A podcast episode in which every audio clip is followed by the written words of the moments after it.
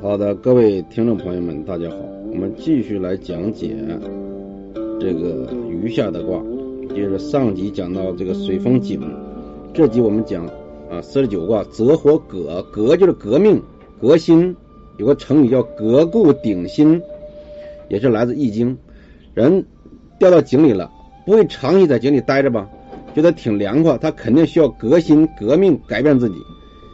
像辛亥革命、南昌起义，包括日本的明治维新，都是国家进入一个困局之后，不得不采取的一种变革手段。你比如说中国的改革开放，是吧？这个革，革啊，皮革的革啊。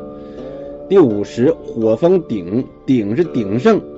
各个国家经过变革以后，国家都会进入鼎盛时期啊。五十一，震为雷，鼎盛以后就会蠢蠢欲动。像日本变革以后强大了，强大了，他就不安分了，就发动了侵华战争。震为动为雷。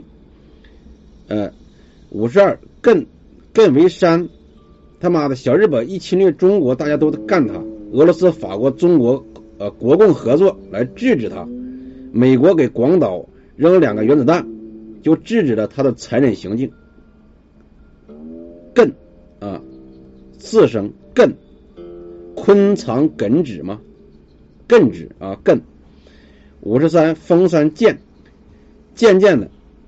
一点点的循序渐进，你要记住这个成语“循序渐进”。结果一下子扭转了日本在远东和欧洲的战略局势，日本渐渐就成为什么呀？强弩之末，国力日渐衰弱。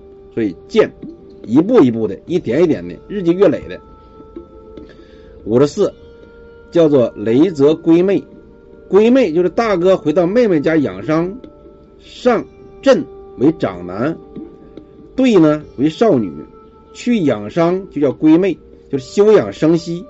看日本经过这么多年休养生息，又开始翘尾巴了啊！归妹啊，归妹，雷泽归妹。五十五，雷火风，受伤经过休养以后，就羽翼丰满，丰是丰满，丰收啊。五十五，火三旅，五十六啊，五十六，火三旅，一个家庭有了钱以后。财富很丰盛的时候，就会去旅游啊。山上有焰火，火山，嗯，火在上方，火代表漂亮，看起来很漂亮。旅游就是为了体验从未有过的感受。什么叫旅游？就是这样，从未体体验从未有过的感受，就是为了寻找快乐，叫旅行啊。好的，这个八卦卦给大家解读到这里啊，感谢各位的益友的支持和分享啊，谢谢大家。